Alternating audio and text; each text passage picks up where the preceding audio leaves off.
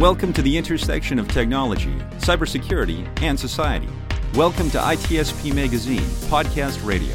You're about to listen to an episode of Tech Done Different podcast with Ted Harrington. Do you follow the pack or challenge the status quo? Join Ted as he explores how to succeed by going against conventional wisdom. You'll hear leaders in technology and security tell stories about how they achieve their success by doing things differently. Knowledge is power. Now, more than ever. CrowdSec, the collaborative and open source cybersecurity solution. Analyze behaviors, respond to attacks, and share signals across the community for free. Let's make the internet safer together. Learn more at crowdsec.net.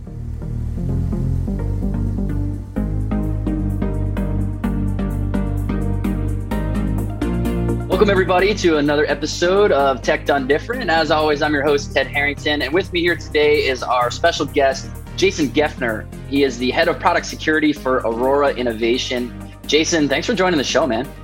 Thanks. Super glad to be here. Thanks for having me. Yeah, yeah, I'm, I'm excited for our chat. And when you and I were talking the other day, you got me really excited about this idea. You've, you've had this really interesting exposure or experience in your career where you've experienced product security, application security, both as a security consultant and now in charge of product security in house. So I want to start by asking about that contrast because not everybody actually gets to have both those experiences. Most people are sort of one or the other. And, and we're going to talk about how I actually believe, and I'll be curious to see if you believe too, that companies should actually have both in house resources and external resources. But if you were to boil it down to the one most striking thing that you noticed when you transitioned from being an external security consultant to now being in charge of product security in-house in an organization what's the biggest thing that you noticed is different? I think the biggest thing uh, aside from thankfully less travel is uh, you know when you're when you're consulting your job is to find the vulnerabilities and report them communicate them. But when it comes to fixing them not really your job. Now, ideally, you're making recommendations on how you propose that these issues be fixed. But whether they get fixed or not, uh, hopefully they do. But you know, you're gone by the time the developers typically start to make those fixes. So I think the biggest difference is that when you're on the product security organization, when you effectively are the customer, you got to fix the stuff or at least mitigate it based on the risk severity. So I think that's the biggest difference is when you're consulting, you're kind of off the hook when it comes to fixing, but when you're on the product security team, uh, you need to make sure that your your highs and criticals really are getting fixed. Got it. So when you think about your your experience as a consultant, right, you would define or your team would define the severity rating of a given vulnerability and based on a number of factors and now that you are on the other side of the equation and you're receiving those, is there anything that stands out to you that you feel you were doing right or maybe we're doing wrong in terms of how you thought about vulnerabilities and, and the severity of them? Yeah, you know, I think very early in my career, and I, this is probably true of many people in the application security space, uh, our viewpoint is always hey, here's a security bug, it should be fixed. We don't always take into account the potential impact or the potential likelihood of it being exploited, uh, nor the cost of mitigating it. Whereas when you're on the other side, you do really have to take all those things into account and accept the fact that sometimes it makes sense to not fix a security risk that you know about. Even if it's a high risk issue, based on the likelihood and the impact of exploitation, sometimes the cost is so high that it might actually make more sense to not mitigate, uh, to not completely mitigate the issue.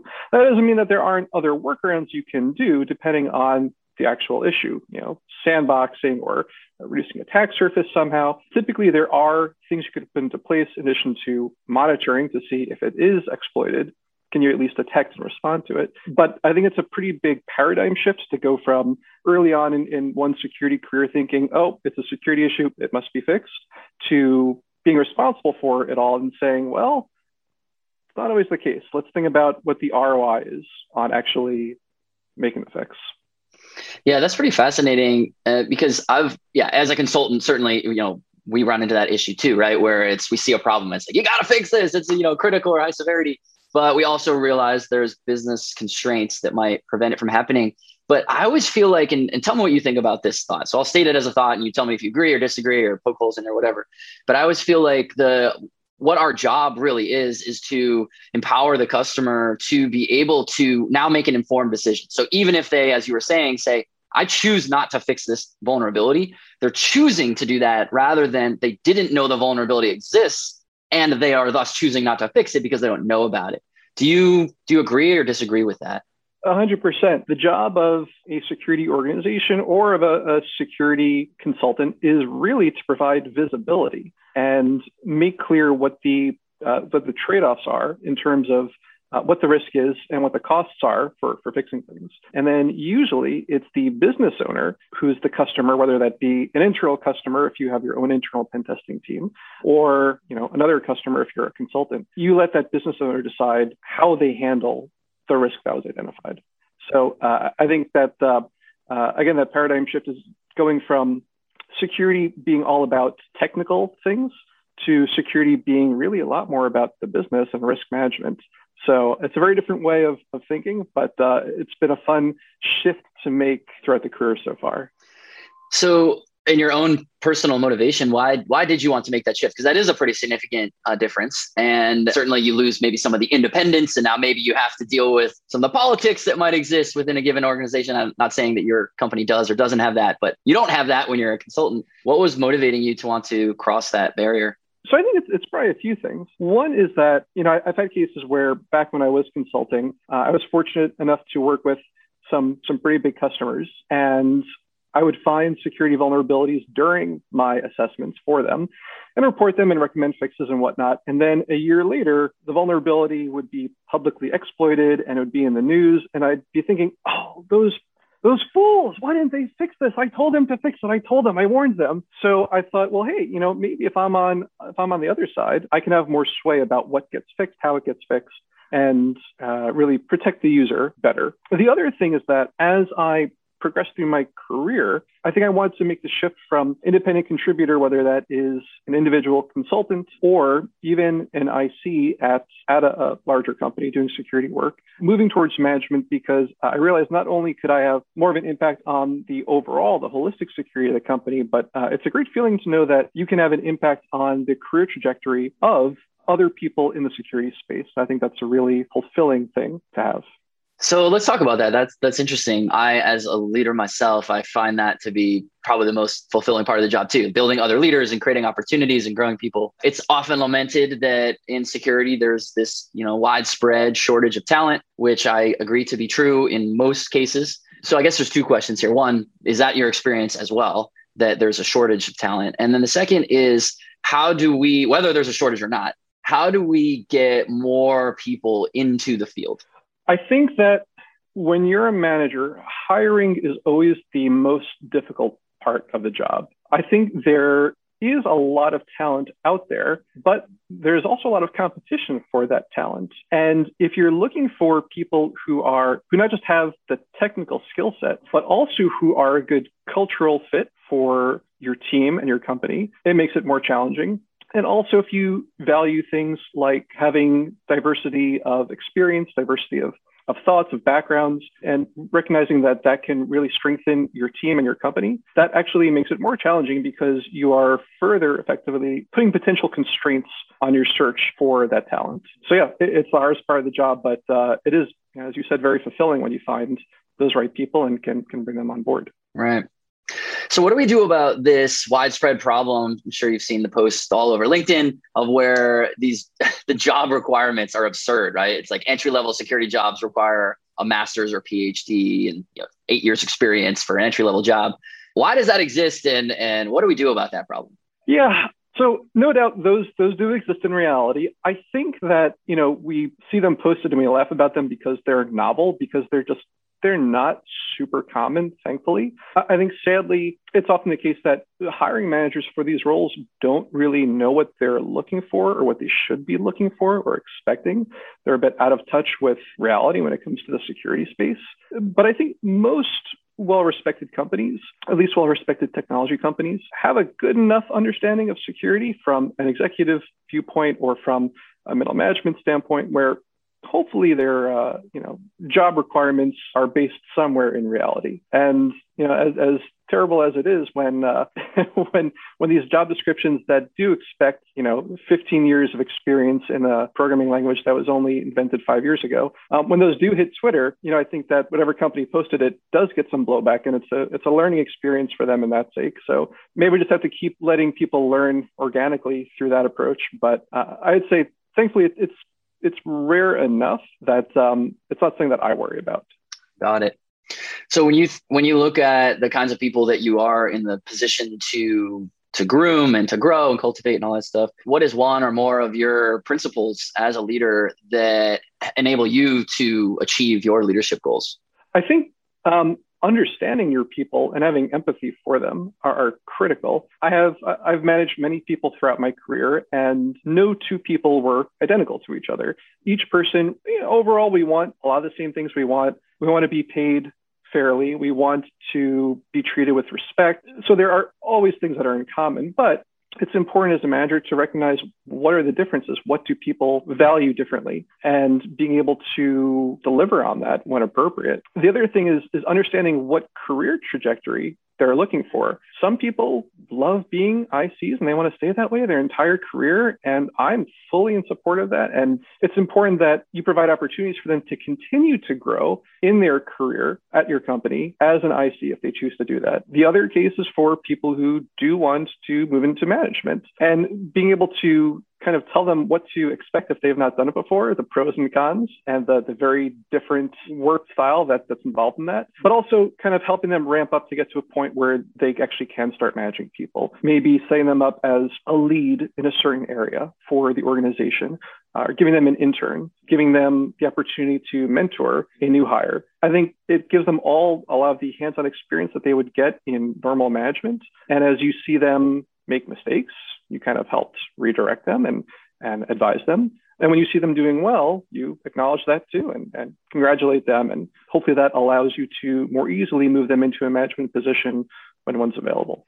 You made a really interesting comment a moment ago when you when you described it. I'm going to butcher the way you said it. It was more eloquent than this, but something you were talking about understanding that different people value things differently. And the question to you on that is there's there's a nuance to the question but the question is how do we uh, figure out what people value? But the nuance to the question is when people off especially younger people younger in their career often don't themselves know how to articulate yet what they value because maybe they haven't had enough bad experiences or good experiences in order to say like I, I need to be led in this way.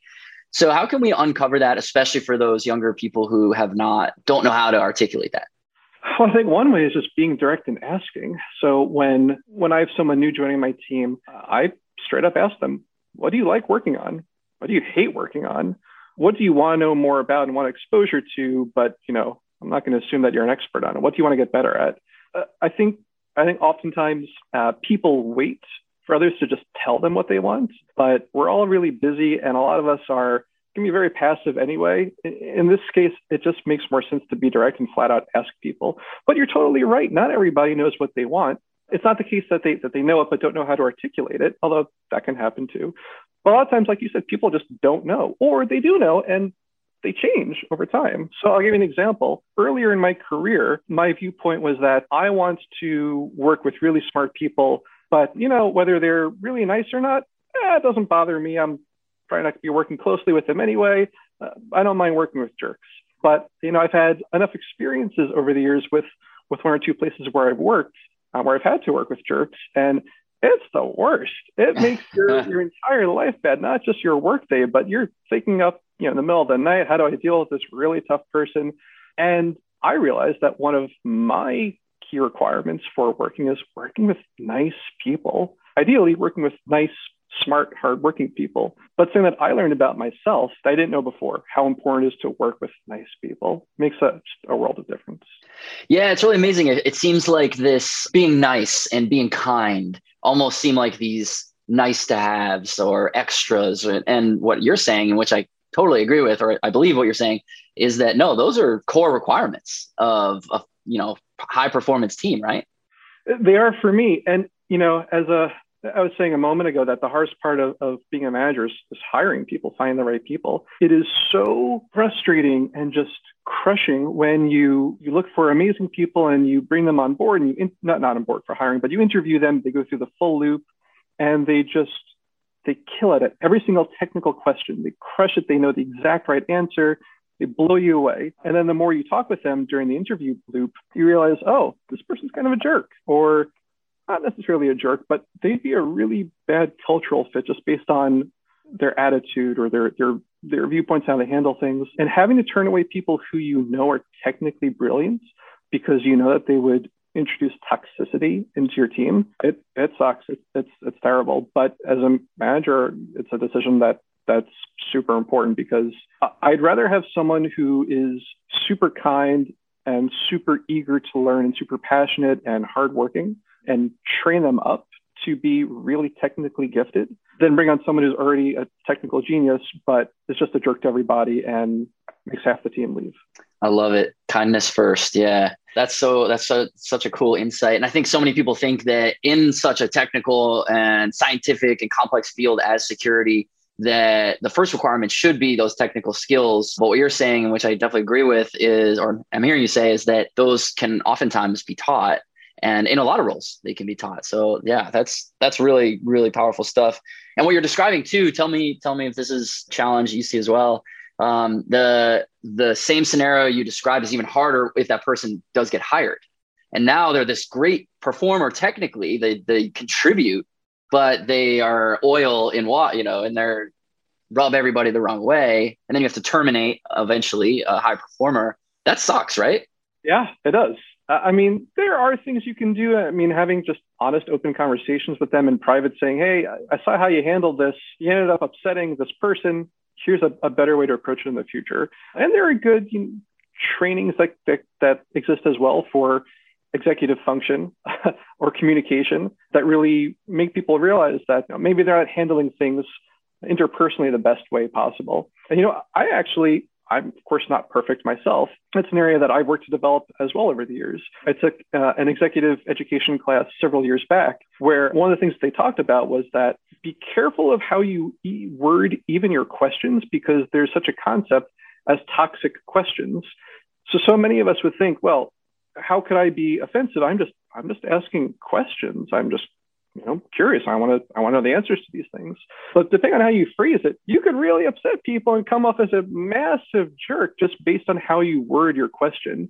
Just you know implied uh, assumptions in the question uh, or uh, accusation kind of built into the question. So I think learning things like that and being able to choose your words more carefully, both in writing and you know, verbally. I think it all can be learned, but unfortunately, it's it's if it is learned, it's often learned through the process of making mistakes and realizing after the fact, ah, crap, shouldn't have said it like that. Yep. Um, but you're right. If it doesn't, if it if it's not learned over the the right course of time, then yeah, it does typically have to end up in, in termination. Gotcha. So let me pivot a little bit and let's go back to some questions around how we actually secure products. So, um, in previous steps in your career, you had mentioned uh, in a previous conversation I had about how you were involved with managing third party risk. I would love to explore the, the problems and the opportunities around this. So, I guess really the first question is what have you seen historically be the biggest challenge for companies? And you worked for, for some pretty large ones over, over the years what have been some of the biggest challenges for how you actually deal with? You've got this huge collection of companies that you work with. You want you need to understand their security posture in order to work with them. You need to have some sort of process to actually vet their security and then make a business decision about whether to work with them. What's the number one problem with that whole conundrum? I think the biggest problem once a company reaches a certain size is managing the sheer quantity of vendors that the company works with. And vendors span so many different areas. There is, you know, vendors providing thick client software. There's vendors providing SaaS services. There's vendors providing contractors who might come into the office and get an actual email account and, and you know domain account.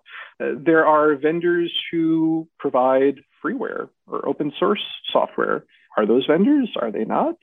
well, they're providing third party things that we didn't create at our company. Is there risk involved there?